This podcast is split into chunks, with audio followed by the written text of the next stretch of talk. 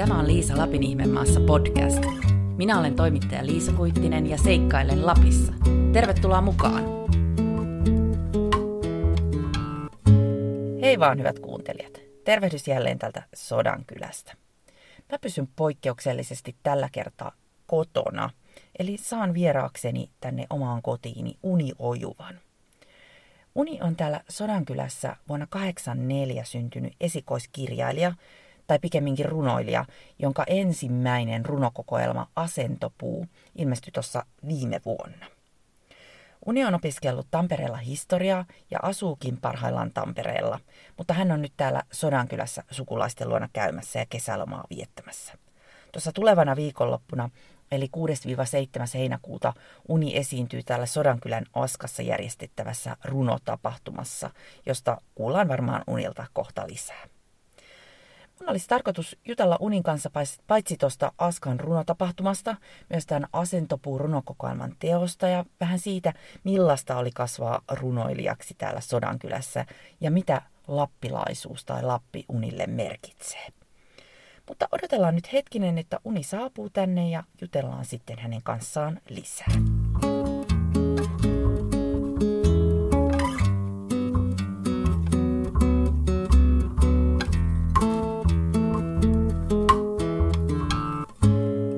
Istunkin nyt oman keittiön pöydän ääressä ja vieressäni istuu Uni Ojuva. Moi Uni, miten menee?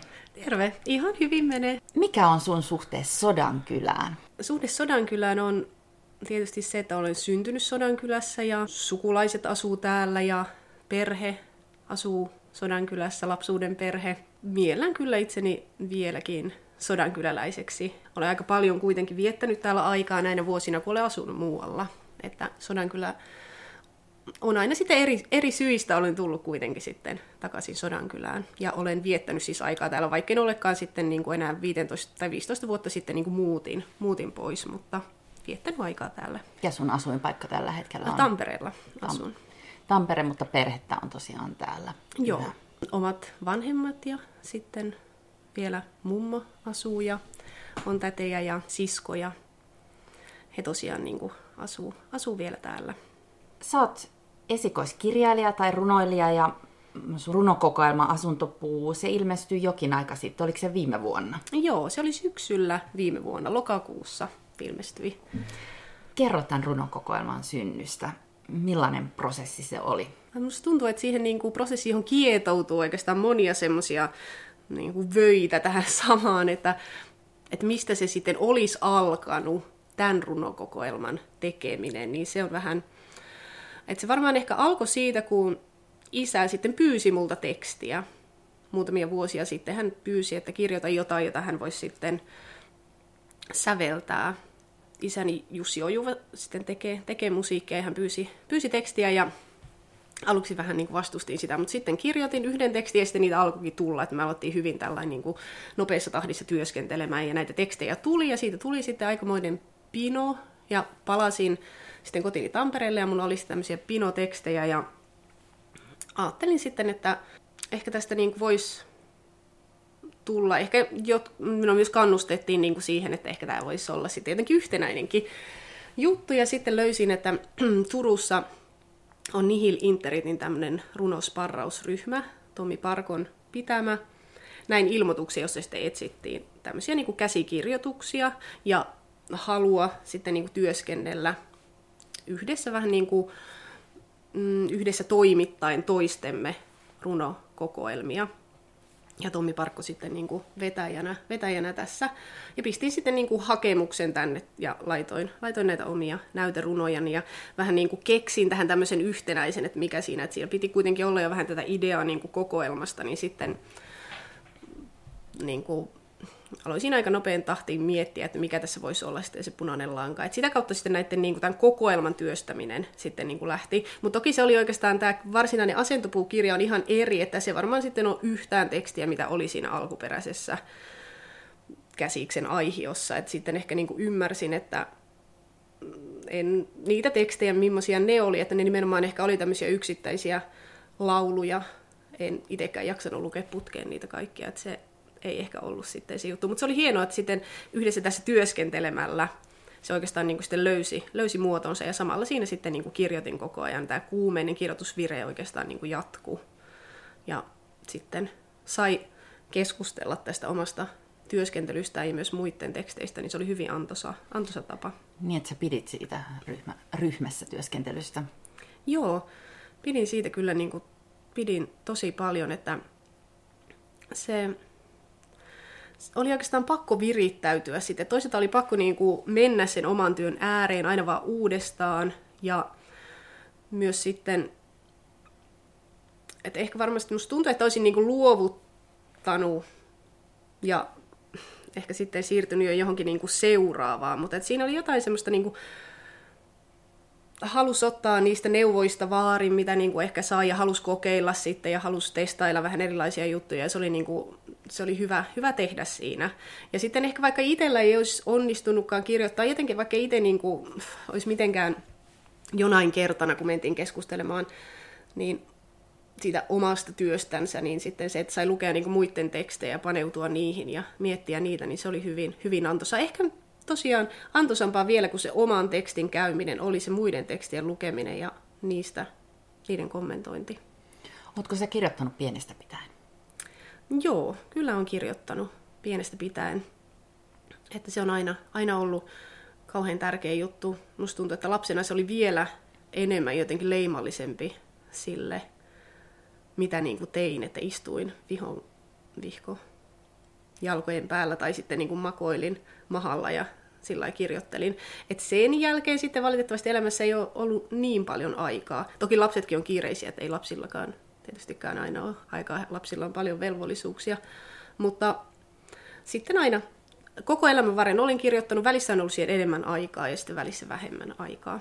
Että tämä kirjan, tämä sijoittui semmoiseen hetkeen, jossa mulla oli mahdollisuus panostaa omaan kirjoittamiseen ja oli semmoinen jotenkin kuumeinen tarve sanoa monia asioita ja sitten myös aikaa siihen. Miten sä kuvailisit tätä sun runokokoelmaa itse? Niin, siinä on monenlaisia, musta tuntuu, että se on semmoinen kietouma monenlaisia välähdyksiä ja niin kuin vähän semmoista katsomista moneen suuntaan, semmoisia erilaisia niin kuin välähdyksiä asioista, mitä on nähnyt. Että mulle ehkä ytimenä oli kuitenkin sitten ehkä kuljettaa siinä tätä pohjoisen historiaa, että on valmistunut pääaineena historiaa ja nämä asiat niin pyöri mulla mielessä silloin, kun kirjoitin tätä. Ja nimenomaan se, olin ollut niin uppoutunut näihin opintoihin ja näissä opinnoissa tietysti se teksti oli tämmöisen tieteellisen tekstin kahleissa, niin sitten mulla oli ihan niin kuin suuri tarve käsitellä näitä samoja asioita, pohjoisen historiaa ja ehkä vasta historiaa, tämmöistä niin kuin metsää ja ihmistä, käsitellä sitä niin kuin kaunokirjallisuuden keinoin ja oikeastaan repiä niitä, pois niitä kaikkia kahleita, mitkä sitten oli näissä niin kuin opinnoissa minua sitten niin kuin pidätelleet. Et se oli se oikeastaan yksi kuvaus tästä teoksesta. Toisaalta omat muistot tulee hyvin, tässä on niin kuin hyvin henkilökohtainenkin taso, että tässä on sitten omia muistoja ja myös sitten toisilta oikeastaan niin kuin omat ja yhteiset muistot kietoutuu siinä. että ehkä sitten kuvaisin kuvaisin sitä niin, että mikään pelkkä ehkä vasta historia se ei mitenkään ole, että siinä niin kuin sitten ehkä kirjoitan niin kuin itseni siihen maisemaan sitten. Sä sait muutama kuukausi sitten tästä teoksesta tämmöisen Tampereen kaupungin kirjallisuuspalkinnon, eikös? Ja mä luin, että niissä perusteluissa sanottiin, että siinä kokoelmassa on paljon lappilaisia sanoja ja sanontoja ja että se teos viittaa lappilaiseen elämäntapaan. Mitä tämmöinen lappilaisuus sulle merkitsee? se merkitsee tietysti ihan sitä semmoista niin kuin omaa, omaa ydintä tai sitä, sitä maisemaa, mistä niin kuin ajattelen, että minut on jotenkin irrotettu. Toisaalta se kul- kulkee kuitenkin mukana. Et ehkä itse mulla on hankala ehkä käyttää jotenkin lappilaisuus tai jotenkin Lappi, niin kuin, että se sana, että aina puhun niin kuin sitten pohjoisesta. Että okay. se on jotenkin mulle niin kuin luontevampi luontevampi. En tiedä sitten, miten, miten se on niin mennyt. Jotenkin ehkä ajattelen, että Lappi on jotain en tiedä sitten, onko mulla sellainen tunne, että Lappiin niin turistit tulee ja tekee semmoisia, mitä Lapin luonnossa tehdään ja ollaan näin, että Pohjonen sitten, tavallaan siinä ei ole, siinä ei ole mitään mystistä, että se on se paikka, missä on niin kuin kasvanut ja toisaalta siinä on kaikki mystisyys, koska kuitenkin siihen kietoutuu kaikki ne tarinat ja kaikki ne kertomukset, joita sitten kuitenkin tuon tässä runoteoksessakin esille. Että se varmasti on semmoinen kertomukset ja maisema ja tietysti kieli ja koti ja se paikka, jossa tuntuu, että itse niin kuin tunnistaa ja tuntee. Se on tuttuus. Semmoista se varmaan on. Onko sun juuret miten syvällä täällä pohjoisessa? Onko sun vanhemmatkin ihan täältä? Joo, he on ihan on täältä. Että monenlaista, monenlaista siinä, monenlaisia sukuja tietysti niin kuin sitten yhtyy minunkin kertomuksessa. Ja se oikeastaan olikin se kiehtova, tai että se niin kuin minua ja sitä ehkä käsittelin sitten tässä teoksessakin, että siellä on tämmöinen osuus niin kuin illallispöydästä, minne sukulaiset tulee sitten aikojen takaa ihmiset kohtaa toisensa sitten illallispöydässä. Niin mullakin sitten täällä illallispöydässä olisi kaikenlaista porukkaa. Että esimerkiksi tämä Ojuva, keltä sitten on niin nimeni saanut, niin hän kyllä tuli itse asiassa Kotkasta Tiutisten saarelta 1900-luvun alussa. Että hän tuli sieltä metsätöihin. Mutta muuten kaikki nämä tunnetut sukulaiseni, niin sitten on kuitenkin täältä pohjoisen alueelta, mutta hän siis tuli, tuli sieltä. Sekin oli tämmöinen hyvin no sinänsä tyypillinen tarina. Ehkä niin kaukaa ei tultu, mutta tälle Lapin alueelle on nimenomaan on ollut semmoinen paljon siirtotyöläisiä sitten on tullut, että hän oli siirtotyöläinen, joka tuli metsätöihin tänne ja jäi sitten. Sun isä tosiaan tekee musiikkia ja tosiaan sulla lähti laululyriikasta mm. sun runoilijan polku, jos näin voi sanoa. Yllättikö sut sitten itse tämä, että nyt oot tehnyt runokokoelman? Joo, siis kyllä se, kyllä se yllätti. Aina on ollut haaveena. Halusin aina olla kirjailija tai jalkapalloilija, mutta siihen mulla ei sitten kuitenkaan ollut lahjoja. niin, että se kirjailijuus oli, tai että halusin, on aina kirjoittanut ja aina halusin sitten, että olisi hienoa tehdä kirja, mutta se, että runo ei, että runokirjan tekisin, niin se ehkä sitten niin kirkastui vasta aika vastikään. Ja toki sitten siinä tiedo, tehdessänikin tiedostin sen, että kustantaja tälle tuskin tulee välttämättä löytymään. Et se ei oikeastaan ollut, niin kuin, siinä vaiheessa se ei ollut tärkeää. Et se kaikki sen tekeminen ja se kaikki niin kuin, ihanuus, mikä on kirjoittaa ja olla ihmisten kanssa yhdessä ja kirjoittaa ja keskustella ja olla yksi ja kirjoittaa ja kaikki se, niin et, että sitten kun sain sen käsikirjoituksen valmiiksi, vaikkakin toki senkin jälkeen vielä muokkasin sitä, että se oli sillä niin kuin raakavalmis ja lähettelin sitten tätä paikkoihin, niin kyllä silloinkin vielä pidin sitä vähän niin kuin epätodennäköisenä, että sillä julkaisija löytyy. Mutta hienoa, että sille löytyy, että kulttuurivihkot sitten, sitten sen julkaisi. Että kyllä se oli, oli hieno juttu, että se oli mulle niin kuin jotenkin tuntui, tuntui mahtavalta. Mutta sulla on joku muu leipätyö tässä? Sä... Joo, on sillä tällä hetkellä on äitiyslomalla, että olen uh, historiasta tosiaan valmistunut ja mulla on muistitietoorganisaatiot, eli museot, kirjastot ja arkistot on sitten niin kuin oma ala ja on erilaisissa kulttuurialan tehtävissä toiminut. Että viimeksi kulttuuri- ja viestintäsuunnittelijana. Runous ja kirjoittaminen on, on oikeastaan sitä, mitä haluaisin, haluaisin tehdä, mutta tietysti se, toivon, että voin niin jatkaa kirjoittamista. Niin, että haaveissa on nimenomaan jatkaa vielä joku päivä. Joo, kyllä. Ja kyllä oikeastaan nytkin, niin kuin, että se on... Mm, että sinänsä ehkä sanoin jotenkin hassusti, että sinänsä niin kuin jatkaa, että kyllä ihan niin kuin tässä koko ajankin, että on niin kuin kirjoitellut. Ja se on niin kuin mulle semmoinen niin kuin hyvin normaali tapa olla vaan, olla vaan ja niin kuin tarkastella maailmaa ja ihmisiä, että aina se on niin kulkenut mukana. Mutta se, että on jo nyt tosiaan mielessä, että haluaa tällainen päämäärätietoisesti työstää jotain käsikirjoitusta. Että mulla on sitten muutamia ideoita ja tarkoitus olisi sitten kuitenkin ihan sitten tämän, miten äitiysloma antaa myöden ja vauva kasvaa, niin pikkuhiljaa sitten mennä taas tähän runoryhmään ja sitä kautta sitten niin kuin enemmän olla, olla sitten mukana. Sodankylästähän on tullut kirjailijoita ja kuvataiteilijoita. Mm, miten itse koet, minkälainen paikka tämä Sodankylä oli kasvaa näin kulttuurisessa mielessä? No tietysti se, mikä lapsuudestani tulee mieleen, on tietysti tämä Askan taidekahvila, jossa sitten vietin lapsuuteni, jota taiteilija Helene Junttila ja sitten äitini Anu Uimaniemikin, että he, he sitten tätä pitivät. Että se oli kyllä semmoinen niin kuin lapsellekin todella hieno kokemus. Eli mistä oli kyse? Tämä oli tämmöinen taidekahvila 90-luvulla, jota sitten Askassa pidettiin, että siellä oli, järjestettiin aika paljon näyttelyitä ja ihmiset joka puolelta maailmaa oli aika kiinnostuneita, koska toki tämä on niin hyvin eksoottinen paikka täällä niin kuin napapiirin takana. Että se oli hyvin tämmöinen niin kuin lapsellekin aika niin kuin erikoinen ja innostava ympäristö, ympäristö kyllä olla.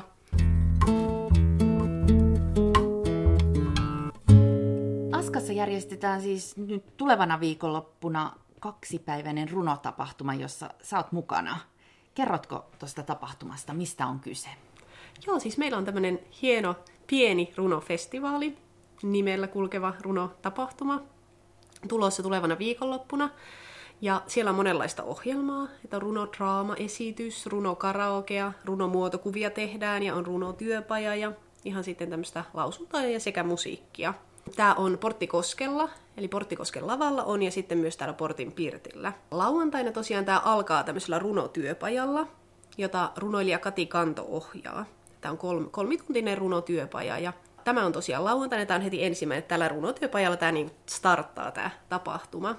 Ja sitten Porttikosken lavalla on lauantaina esiintyjiä, että siellä muusikko Outa Paju esittää omia kappaleitaan. Ja sitten äh, kansanrunolauluja esittää Marja-Leena Junttila. Ja sitten täällä on myös tämä Askan kesäteatterin runodraama-esitys. Tämä on Veikko Haakanan runoihin tehty ja nimeltään Linnun täytyy saada lentää. Minttu Törmänen on tämän ohjannut ja askalaisia sitten tässä esiintyy. Tämä esitys nähdään molempina päivinä, eli lauantaina ja, ja sunnuntaina. Ja lauantaina sitten myös minä itse olen siellä äh, esiintymässä. Meillä on tämmöinen ja, n, et uni ojuva kokoonpano. Et meitä on kolme siellä. Jussi Ojuva ja Jyri Tarvainen sitten minun lisäksi esiintyy. Ja me esitään tämmöinen elektroninen runoelma illallispöytä tästä teoksesta Asentopuu. Sunnuntaina sitten päivä starttaa tämän uh, runoilija Tiina Kvist esittää lavarunoutta täällä Porttikosken lavalla. Ja sen jälkeen hän myös uh, pitää sitten runoilijan vastaanottoa täällä Portin Pirtillä. Et se on tosi hieno juttu, että siellä hän tekee sitten runomuotokuvia ihmisistä. Eli tämä on sanoiksi puettu muotokuva ihmisistä ja sen saa sitten mukaansa myös sieltä. Tämä on tämmöinen hieno juttu. Ja Tiina Ylimäki esittää sitten Eino Leinon runoihin tehtyjä lauluja. Sitten on runo karaoke, jossa lava on avoin sitten ihan kaikille. Et sinne voi mennä esittämään niin omia runojaan, että siellä ehkä kuullaan näitä runotyöpajan tuotoksia, tai sitten omia lempirunojaan. Et siellä on, on runokirjoja, joista sitten voi etsiä virikkeitä löytää uuden tai vanhan lempirunonsakin sieltä. Ja tosiaan 5 euroa on tänne lippu tähän tapahtumaan. Tai on niin kuin 5 euroa yhden päivän lippu. Ja se sisältää sitten, että siellä on niin kuin kahvit, mehun ja pullan. Pieni runofestivaali, kaksipäiväinen siis. Joo, kyllä. Tiedätkö sä, mistä tämä idea on lähtenyt? No, tämä on askalaisten keskuudesta, että Helena Junttilahan tässä on ollut sitten puu, puuhanaisena, ja toki sitten muitakin, että he, askalaiset on tämmöistä aika omatoimista porukkaa, että he sitten päättivät, että runofestivaalihan olisi, olisi hyvä, ja sitten toki he tämmöisen sitten järje, järjestivät. Ja Aska niille kuulijoille, jotka ei tiedä, niin sijaitsee Sodankylän eteläpuolella. Joo kymmenisen minuuttia tästä Sodankylän keskustasta Joo. etelään Rovaniemen suuntaan, eikös? Joo, kyllä. Et se on tosiaan noin semmoiset 17 kilometriä ja Tämä tapahtumahan tosiaan siis järjestetään siinä Porttikoskella, että on siinä Porttikosken lavalla sekä siinä Porttikosken pirtillä. Ja Askari ry on tämä niin virallinen järjestäjä sitten.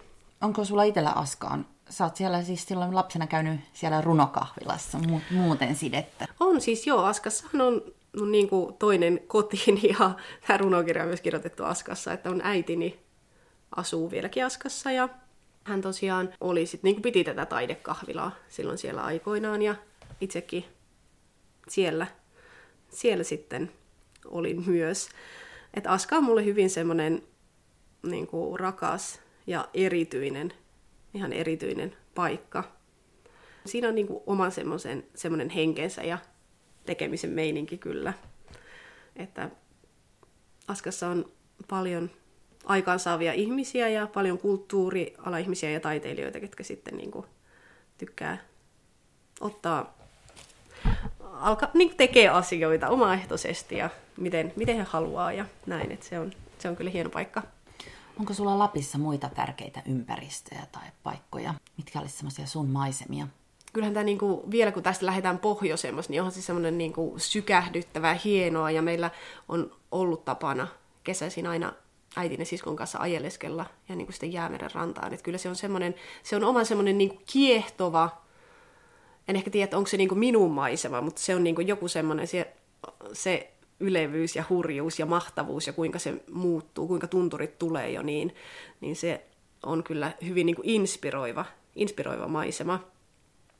Mutta se ehkä mihin niin kuin sen oman maisemani mielän, niin se varmaan sitten on just tämmöinen keskilappinen metsikkö, jossa ei kuitenkaan niin niin, kuin niin tunturi tuuli ei kuitenkaan ihan niin kuin tuivarat mennään täällä vähän niin kuin, vähän se semmoinen ryteikkökin kuuluu siihen, että se ehkä sitten enemmän se oma maisema, mutta kyllä ihailen ja nautin, kun jatkaa matkaa vielä pohjoisemmassa ihan jäämerelle asti. Sä asut Tampereella tosiaan Joo. tällä hetkellä. Tuntuuko Tampere kotipaikalta jo? No kyllä, tietysti tuntuu siinä mielessä, että oma, oma perhe, pieni perhe siellä asustelee. Olen siellä jo varsin pitkään ollut ja sieltä tosiaan niin kuin valmistuin yliopistolta ja sinne sitten olen, olen jäänyt. Ja toki kun ajattelen, että oma lapsi, että hän on tamperelainen, niin tietysti sitä kautta vielä, vielä läheisemmäksi tämä kaupunki tulee. Että sitä pitää välissä on sitä mietiskellä, että niin tosiaan vauvanihan on tamperelainen, että itse kyllä niin kuin miellän itteni aina sitten, että on pohjoisesta. Ja, ja niin kuin tämä pohjoisen maisema säilyy, säilyy kyllä kotina ja semmoisena, minne niin kuin asemoi itseensä kuitenkin maailmassa. Että aina kuitenkin jotenkin ajattelen, että vähän niin kuin, että katselen kuitenkin tätä maailmaa niin kuin täältä pohjoisesta ja vähän niin kuin ylhäältä käsiin. Että se on semmoinen, mikä vaan jää, vaikka olisi siirtynyt sinne vähän niin kuin Suomen kartan niin kuin sinne alemmas, niin sitten kuitenkin aina sitä jotenkin ajattelen, että on siinä, siinä kohtaa. Mutta Tampere on kyllä hieno kaupunki ja näyttänyt ihan niin kuin parastaan ja antanut parastaan mulle, että se on, jos ei voi, jos en niin kuin asu Sodankylässä, niin Tampere on ihan, on sitten toiseksi paras paikka. Miten sä päädyit opiskelemaan historiaa? No, se oli aika selvä valinta, vaikkakin sitä ennen opiskelin kyllä muitakin juttuja, mutta historia oli aina kiehtonut ja nimenomaan kertomukset ja tarinat, että se oli semmoinen, mikä niin kuin veti puolensa.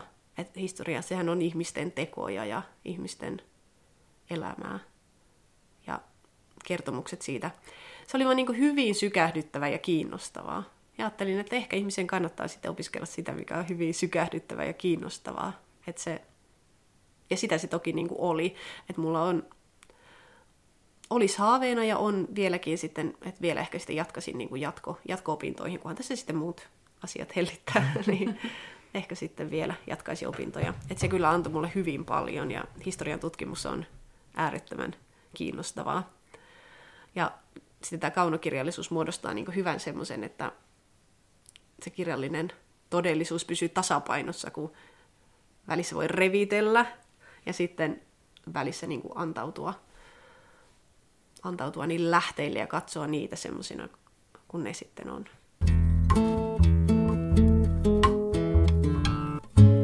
Osaatko sanoa, mitä runokokoelman tekeminen opetti sulle? Se opetti varmasti niin kuin kaikki, missä pitää tehdä joku kokonainen asia alusta loppuun asti. Ja ihminen ei, mitä kaikki mitä ei jätä kesken, vaan jonkun, jonka tekee siitä ensimmäisestä aika vienosta, epämääräisestä ajatuksesta, alkaa rakentamaan jotain ja ne kaikki vaiheet, mitä siihen kuuluu, se innostus ja sitten toisaalta se täydellinen niin kuin kyllästyminen ja tympääntyminen ja niiden asioiden niin kuin yli, siitä huolimatta niin kuin jatkaminen. Ja sitten lopulta semmoinen niin irtipäästäminen, mitä kaikki asiat, jotka joskus pitää tehdä valmiiksi, niin se vaan oikeastaan tarkoittaa sitä, että niistä pitää oikeastaan niin kuin luopua. Luopua siitä, että vaan jatkaisi ja että joskus sitten, vaikka tavallaan se, vaikka se ei olisikaan valmis semmoisessa mielessä, mutta että se valmis semmoisessa täydellisimmässä mielessä, mutta se on valmis siinä, että saa olla semmoinen sitten niin kuin se on. Että sitä se ehkä myös niin kuin voi opettaa, että sitten, että tästä tuli tämmöinen ja sitten jostain voi tulla toisenlainen. Ja toki sitten se työskentelyn muoto opetti ja vielä vahvisti sitä, mitä on työskennellä yhdessä niin kuin toisten kanssa ja miten antaa palautetta ja ottaa vastaan palautetta ja miten, miten toisen tekstiä lähestyä ja miten on, päästää sitten toiset ihmiset sitten niin kuin lähelle omaa tekstiänsä. Ja toki sitten kaikenlaisia semmoisia yksittäisiäkin juttuja, mitä, mitä sitten, mitkä on niin kuin jäänyt mieleen. Tomi Parkko esimerkiksi hän sanoi, että, että hyvä ru- että runokokoelma ei ole semmoinen, että siinä on niin kuin sitten 50 parasta runoa. että siinä on ehkä kolme parasta ja sitten on niitä, mitkä rakentaa sitä maailmaa ja näin. No millä mielin sä katsot tulevaisuuteen? Onko jotakin haaveita? Joo, siis tulevaisuuteen katson ehdottomasti niin kuin iloisin ja myönteisin mielin. Toki koko tulevaisuus on nyt niin kuin avautunut ihan eri tavalla äityyden myötä. Se, että on lapsi, jossa oikeastaan näkee, miten se tulevaisuus on siinä ja miten maailma muotoutuu ja kun hän kasvaa. Että se on kyllä hyvin, hyvin, aika on muuttunut ja maailma on muuttunut sinänsä hyvin toisenlaiseksi. Että tietysti unelmat ja haaveet liittyy, liittyy siihen, miten hän kasvaa ja nähdä hänen niin kuin kasvavan. Ja tässä kirjallisessa maailmassa niin ehdottomasti haluan, haluan jatkaa kirjoittamista ja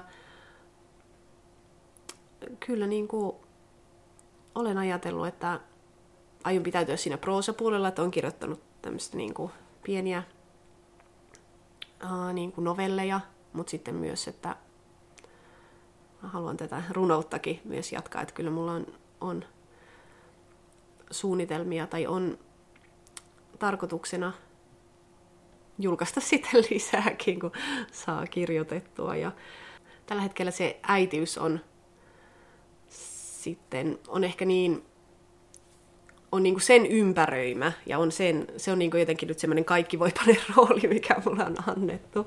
Että sitten varmasti alkaa taas enemmän sitten nähdä näitä niin omia juttuja ja saa sitten ehkä enemmän omaa tilaa kirjoittamiselle ja tämmöiselle.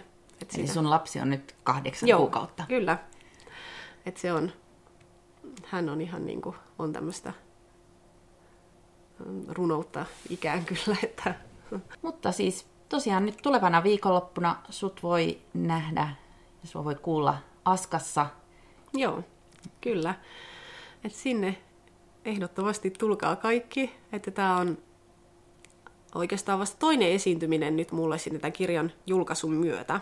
Että en ole paljon tosiaan sattuneista syistä sitten käynyt keikolla, mutta nyt pääsen sinne, niin ehdottomasti kannattaa tulla. Tämä on tosi hieno tapahtuma ja paljon hienoja esiintyjiä ja tosi, tosi mahtavat juhlat on tulossa, että tervetuloa.